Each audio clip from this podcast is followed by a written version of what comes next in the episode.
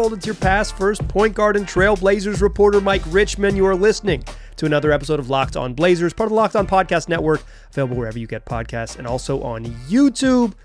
Thanks for making the show your first listen, coming at you each and every weekday, Monday through Friday. So make it a part of your daily routine. Make it your first listen.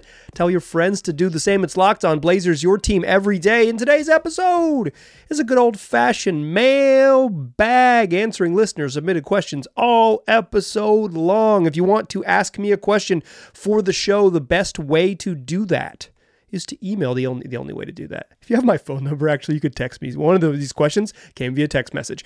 But the best way to do that is email me, lockedonblazerspod@gmail.com. The question, or the email, one more time for you, lockedonblazerspod@gmail.com. That is the way to get in touch with me.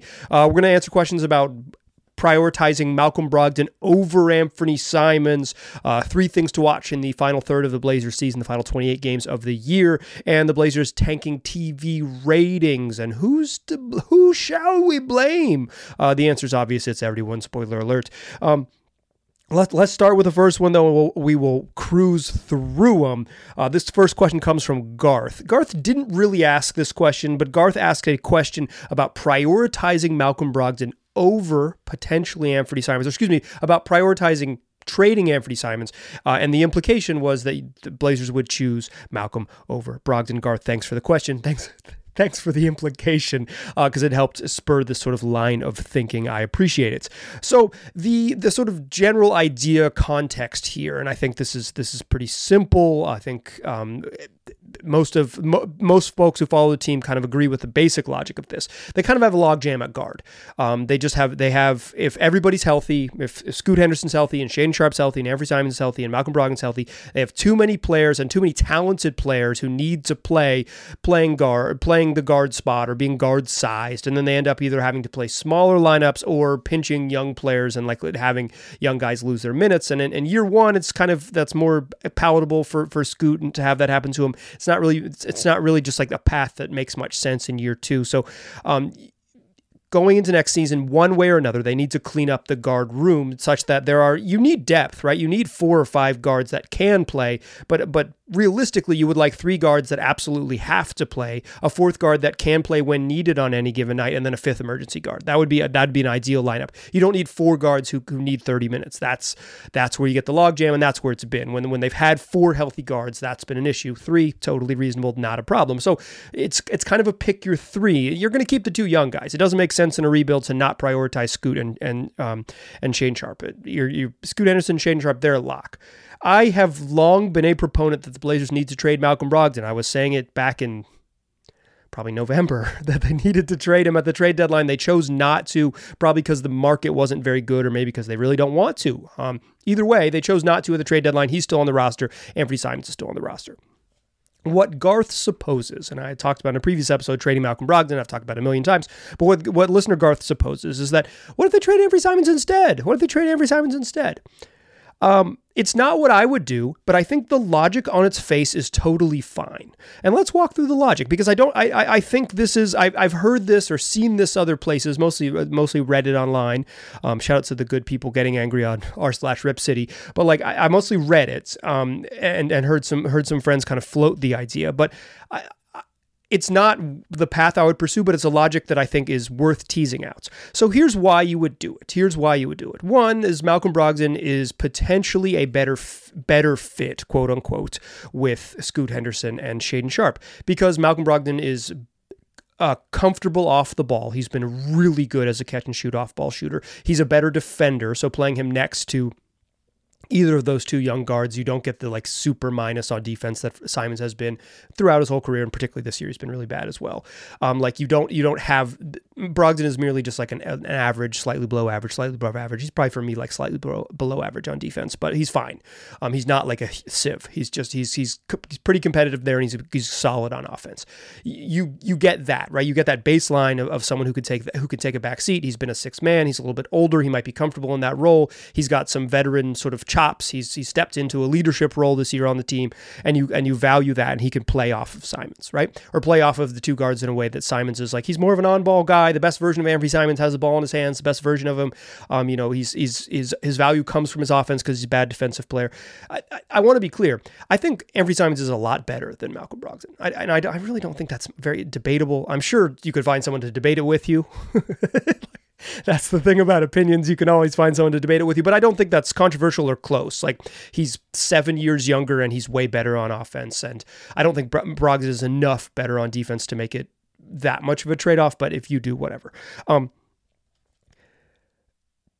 But the other argument for why you would keep Brogdon over Ant is precisely because Anfernee Simons is better, and because in theory you could the packages out there for Brogdon are somewhat underwhelming, and they maybe don't upgrade the team, and maybe you don't even it's like protected first round pick and salary filler is not exactly what the Blazers are after. They need players that continue to help the process, and the way that you get players that continue to help the process is trade away some good players and take risks. So why you would prioritize trading Anfernee Simons and keeping Malcolm Brogdon is precisely because Anfernee Simons is better at basketball than Malcolm Brogdon, and you could, in theory, get a better trade package in return that would help you move forward, and what you would sacrifice is some sort of overall talent, but maybe the fit would be better moving forward.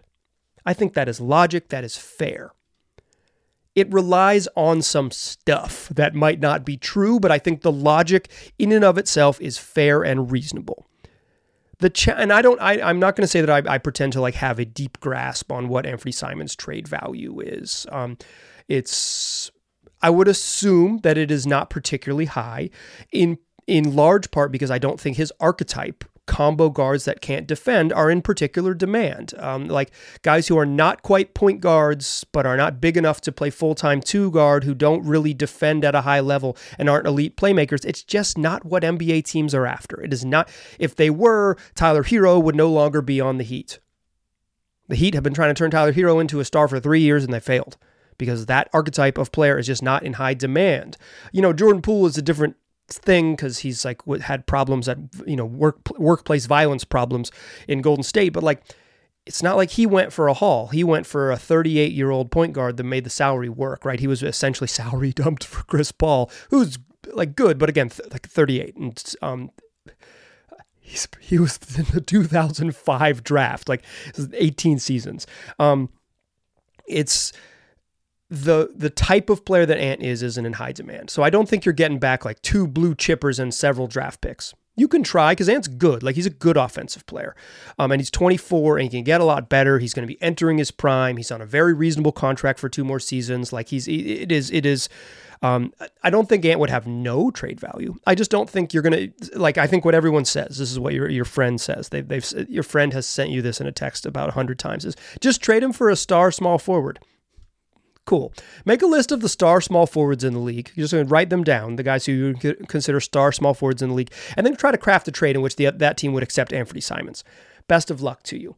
What you're going to have to do in this sort of trade Ant scenario is find a team that really needs him. What are the Orlando Magic willing to give up? Well, not freaking Franz Wagner or whatever. So, like, what are you?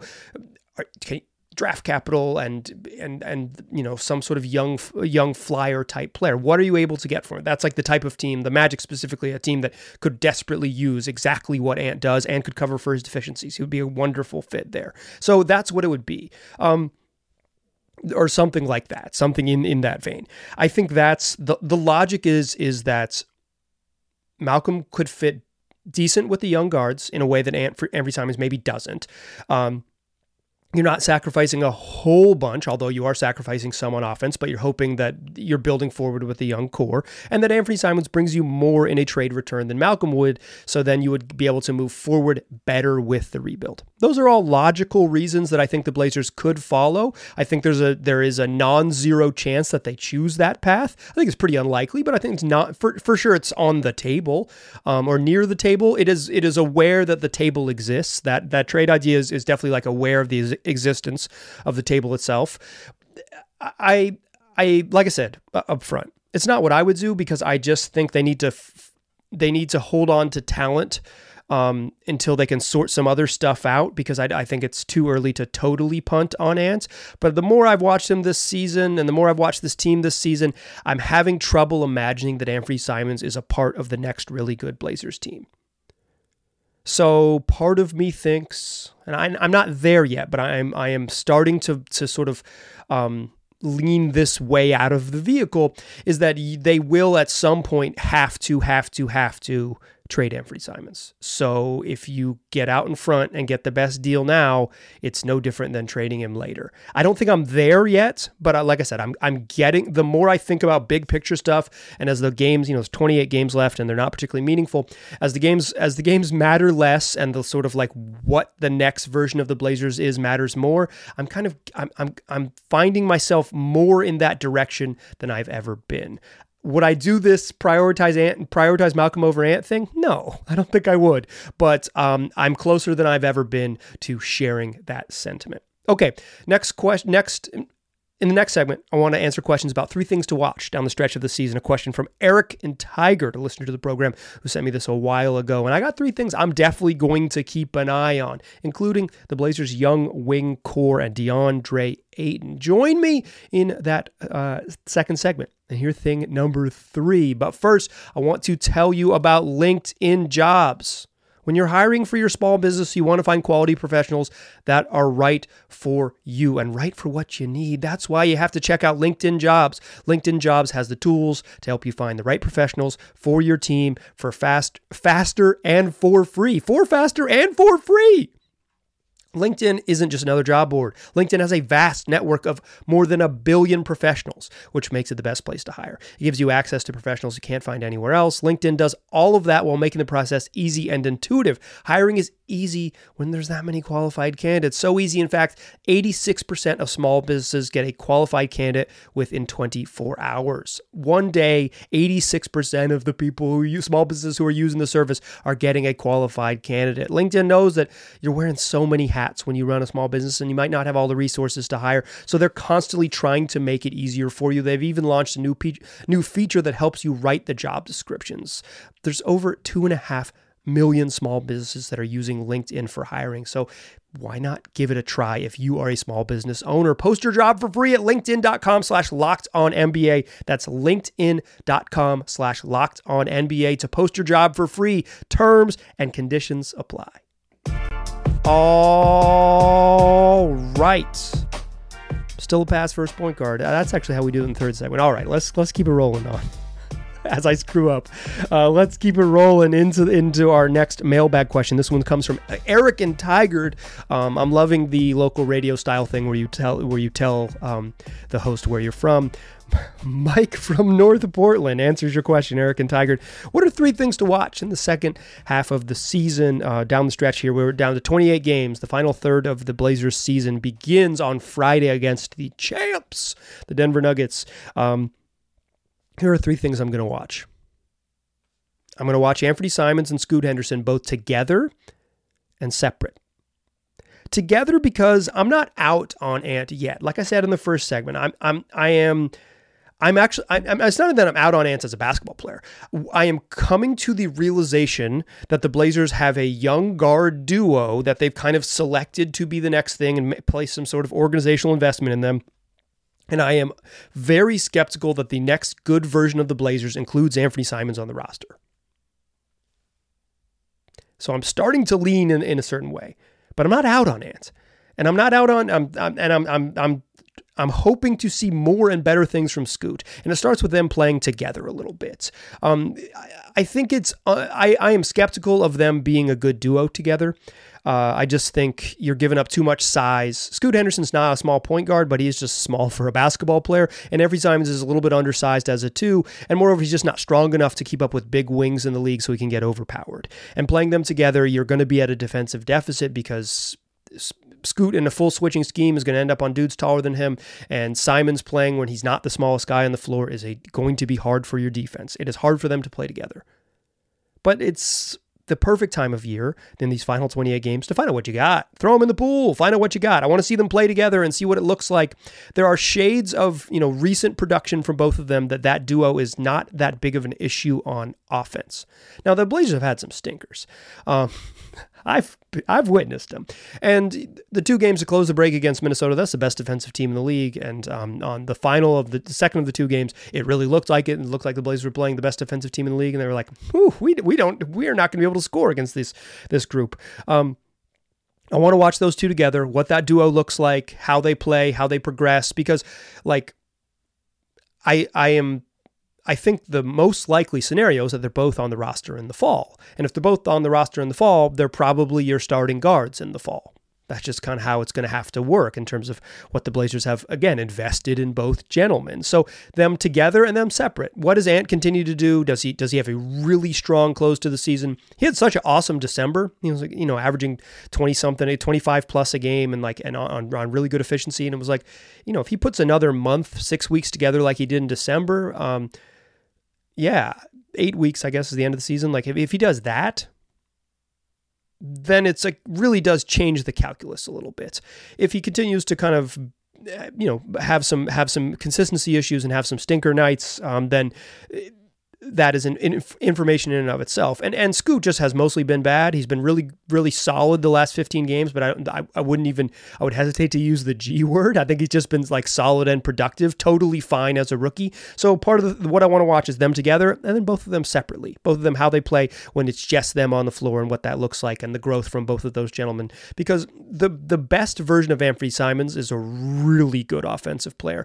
And we haven't seen the best version of Scoot Henderson. I would love to see both of those gentlemen come to the party in the final 28 games. The second thing I want to see is consistency from DeAndre Ayton. You know, he, for the first half of the season, was the worst he has ever played in the NBA. He's having the worst year of his career, including his rookie season. Just, you know, low field goal attempts and low field goal percentage. Wasn't getting opportunities, wasn't cashing in opportunities when he had him. He started the year playing really hard on defense, and then that kind of waned as the offensive production went away. And then he got hurt.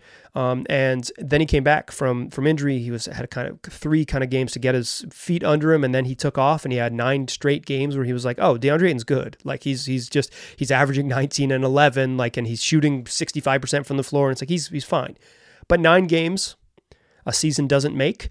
You know, there's 71 others in that instance, 73 others, excuse me, in that instance. So these final 28 games are important to see more of the good version of DeAndre Ayton. I think it took a long time for both the team and the coaching staff, and I put a lot of it on the coaching staff, figuring out where DeAndre was going to be maximized and like how they were going to use him. He's not a great fit with a non-shooting team. He's not a great fit without really good pick and roll operators. He needs kind of help getting the ball in his spots, and he's kind of a slow decision maker. So not having a lot of space to make those decisions can be challenging for him as well. As Scoot has improved, DA has found more comfort. Playing more with Anfernee Simons has allowed him to find that comfort. And just like familiarity with how the Blazers, with what he wants to do and how the coaching staff can kind of get him in his spots. And his spots just seems to be his office is right in the middle of the paint. He wants to, or right in the middle of the lane. He wants to, middle of the floor, because that's what I'm trying to say, at the foul line. He wants to stand at the foul line and operate at 15 from 9 to 15 feet and take little push shots and jumpers. And the Blazers, they're figuring out how to use him in that spot. But I want to see, you know, if there's 28 games left, I want to see 26 good games from DA. 26 good games. That's the thing I want to see. And it's not only production, but for the most part, DA is someone who, when he plays well, it shows up in the box score. He's not like a little things guy. It's not like he's like, well, he really changed the angle of the screen in the third quarter and that changed the game. Like when he plays well, it usually shows up in the box score. It's like, he was 9 of 11 and had 22 points. Like that's for me. It's for me. We'll see it. I think we'll see it. And I think the consistency from DA is the number 2 thing I'm watching. And the third thing is any of the young wings, the young quartet of wings, separating or differentiating themselves. The Blazers have 4 intriguing young wings. None of them are particularly good enough to be head and shoulders above the other in any category.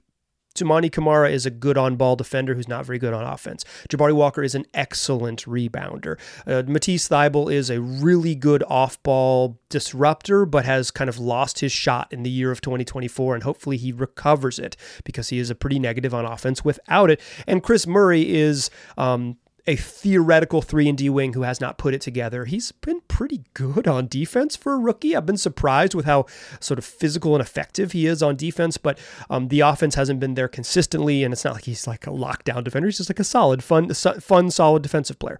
So what I really want to see, the third thing I want to see is any of those four guys, like Toumani Camara, come in figuring out like how he's going to be better on offense. Is it cutting a little bit more off the ball? He's a good cutter. Is it becoming a screener? Chauncey Billups has used him in the last twice to open the last two games as a screener and then gone away from it. It is totally okay to use him as a screener in more than just the first play scripted out of the locker room. Maybe that's the way to unlock him a little bit. Like, do some interesting stuff with him, find out how to use him on offense, because being creative is going to be incredibly important to unlock what he does, because doesn't look like right now he's much of a shooter, but he's an interesting enough defensive player that finding a way to use him on offense matters. Jabari Walker just hasn't put it together as a shooter yet. He's a really good offensive player, really good rebounder and a really tough player. Like, he plays physical and I enjoy his kind of oeuvre, but he's not good on offense. And so how he differentiates himself. Matisse Thybulle, just rediscover your jump shot, man. He's been shooting under 30% basically since Christmas, right at 30% from three since Christmas.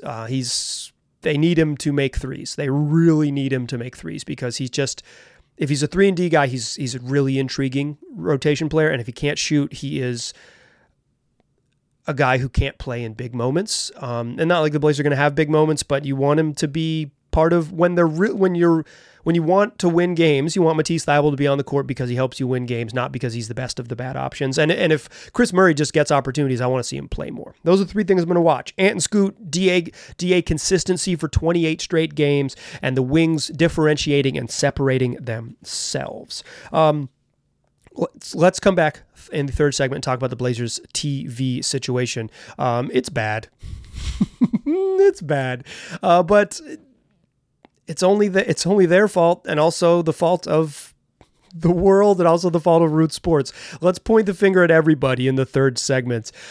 Join me there, won't you? At first, though, I want to tell you about FanDuel. Go get buckets with your first bet on FanDuel, America's #1 sportsbook, because right now new customers get $150 in bonus bets with any winning $5 bet. So go to FanDuel.com/LockedOn, or download the app and on your way, visit FanDuel.com/LockedOn to download that very app.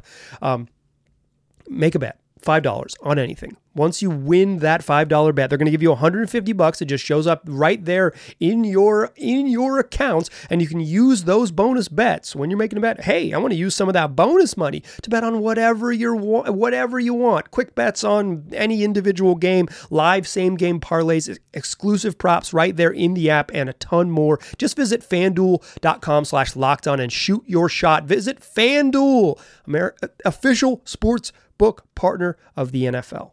And the NBA. Still a pass versus point guard. I'm still Mike Richmond. You're still listening to Locked On Blazers.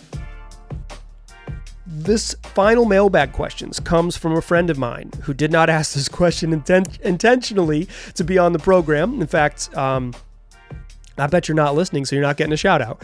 But actually, I'll shout someone else out. I have another friend, Ian. I'm shouting you out, dog. Ian complains that I don't shout him out on the program. Ian, this is your shout out. Thanks for not asking this question, but spiritually, you're here with us in the third segment.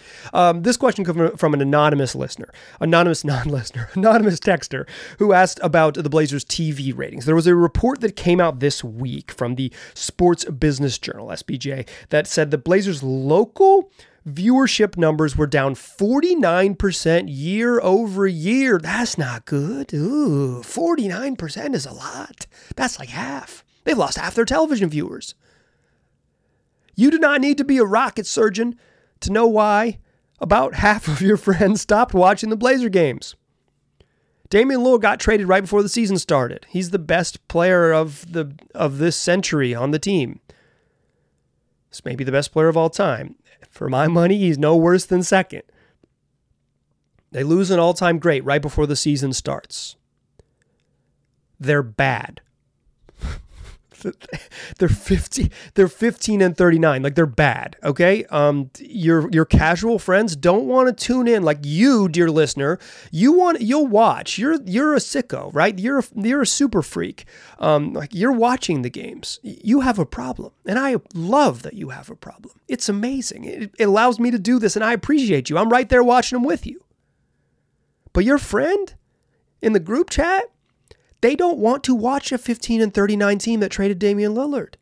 They don't want to watch them. It's boring as heck to them. They're over it. They're gone, baby. And it's hard to watch them. It is extremely hard to watch them. You got to either pay a bunch of money that is to the point where it's prohibitively expensive for some folks in the community to even watch the games, right? They literally cannot afford to watch them. It's too much money beyond a reasonable budget for them.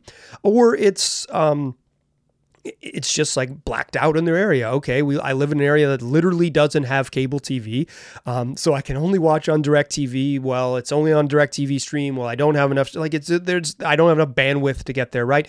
The Blazers cable coverage network expands to like Spokane. It expands to, I believe, into Anchorage. Like, it's big, right? And the Blazers chose this. That means there's a massive blackout for a community that can't watch games on League Pass, which is, it's just so stupid. It's so stupid that you, it's easier to live further away and watch the games on TV than it is to live in town. This is a problem for everybody, right? I want to talk about blame here. Root Sports got jobbed, right? They have a very small distribution circle. Nobody wants to buy Root Sports because nobody wants to buy. No large providers want to pay to distribute the Kraken games and Mariners games and Blazer games. That's an extremely niche audience, right? It's an extremely niche audience. There is just not enough there.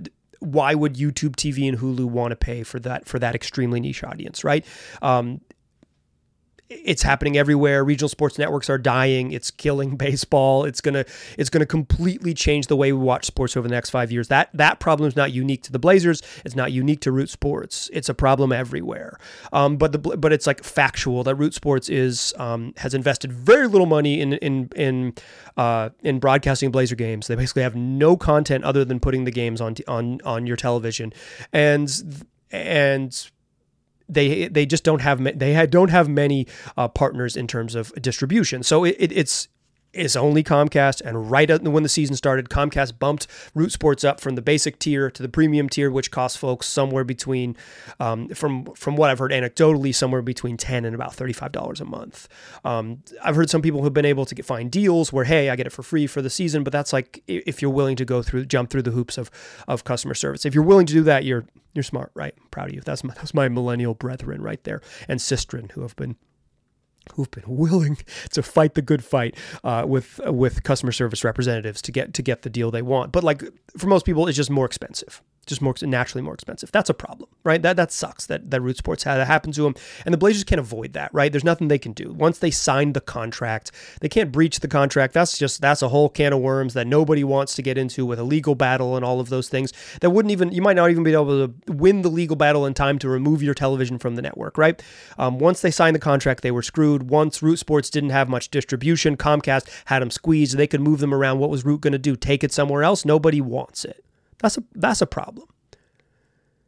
But the Blazers aren't. They deserve blame here. It would be silly to say, well, I mean, there's nothing you can do over the hour. The Blazers going to fix it. They signed this deal. They didn't have to do this. They had a deal with Comcast. They didn't want to do business with Comcast. They didn't like the Comcast. They didn't like the setup with Comcast. Full disclosure: I used to work for Comcast Sportsnet in a part-time position, but like, I wasn't like in the room making any decisions, but the Blazers didn't want to deal with Comcast anymore. They were over it. They wanted to move out of that partnership, and they chose to do so. And when they chose to do so, they prioritized getting in more homes, like selling the idea that they were in more homes based on the cable distribution size of the area, right? Like, I think they expand all the way into Idaho and maybe into Montana. Like, they're deep, right? It's deep east and north to Alaska, right? Like, you know, north of Seattle is in the Blazers territory. You're 4.5 hours from the city, and you're in the Blazers broadcast territory. You can't watch them on League Pass. It's outrageous. The Blazers chose that deal. When they had a deal with Comcast, for all of its problems, distributed on YouTube TV, distributed on Hulu, like available on cable providers, like had a variety of viewing options. Right now, there's not a variety of viewing options. Nobody wants Root. It's only available on Fubo and on Comcast, so you have to have a cable subscription, or you pay for Fubo. And from what I understand, Fubo is not a particularly good service. The Blazers had tried some other sort of experimental things, but one of the things they tried was Ivaca, which was a television streaming service that sent you a new antenna to your home and folded within half a season being on the air. The Blazers deserve some blame for getting into this deal. Everybody does. It is a reality that regional sports networks are dying. It is a reality that Root Sports hasn't invested very much in the Blazers broadcast. And it's a reality that the Portland Trail Blazers themselves chose this path. You don't got to choose. That's why you were given this many fingers. Many of us with 10, depending on how you count your thumbs. Point all of them. You got several digits. Point them at everybody. You did it. You don't got to choose. Everybody screwed up in this one. And it's just, it's not like, I am certain that Blazers ownership, when they see this and say 49% decrease, we knew it was going to be bad, but it's not this. We didn't think it was going to be this bad. I'm sure they don't like it. I'm sure they don't like how empty the stadium is. I know that the Blazers have only decreased a little bit in terms of announced attendance, but if you go to the games, they're being generous with the announced attendance. The numbers are slightly inflated. I'll put it like that. I think the curious thing that comes out of this is with fewer people in the seats, significantly fewer. I think it's, according to the reports from KGW, shout out to the good people at KGW, the decrease in attendance is less than 5%, right? It's nominal year over year. That's announced attendance. It's worse. I've been in the gym. It's worse than that. I don't know how much worse, 8%, 12%, but it's worse. There's significantly less people, just anecdotally year over year. And, not if you don't have eyeballs, you're selling less valuable ads. Having less valuable ads means you're getting less money. All of it is a business. At some point, the business people are going to get worried. I think the interesting thing about whatever happens with this is how the Blazers handle it from here. They can't really get out of the TV deal. They're in it for next year, and then they'll be able to get out. They're certainly not going to go back to Root Sports.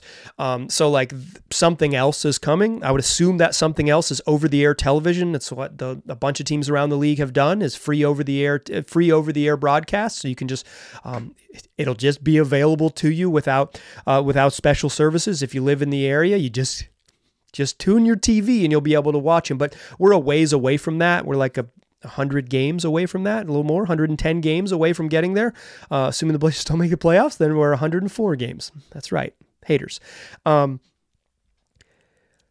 So I think the interesting thing is, do the Blazers pretty clearly losing money on this? Does that impact some of their decisions moving forward? It's not like they're going to be a tax team next year. It's not going to be a big spending team. It's not the salaries to keep an eye on. It's the ancillary stuff. It'll take a little more sleuthing to figure out if they cut corners. There's no reason that they would need to, but when teams lose money, things happen. So keep an eye out for that type of thing. Otherwise, I don't know, keep watching the games. They'll be pretty fun, and we'll talk about them here on the podcast. I think it's in large part, again, not a surprise that fewer people are attending and watching the games. It's just how we got here is a mistake by the team, the network, and the sort of slow chokehold of capitalism against regional sports networks. All right, that's going to do it for today's show. Tomorrow's show, it's probably going to be an interview that you really were going to want to watch and going to be a bunch of fun, but I haven't confirmed it as of record time. So I'll just say this, this is a good tease. Please come back, because it's probably going to be a kick-ass show that you're going to love. And if it's not an interview, I'll still do a really good job, because I try to do my best here. 5 days a week, Rev You Get Podcast, also on YouTube. I appreciate you listening. I'll talk to you soon.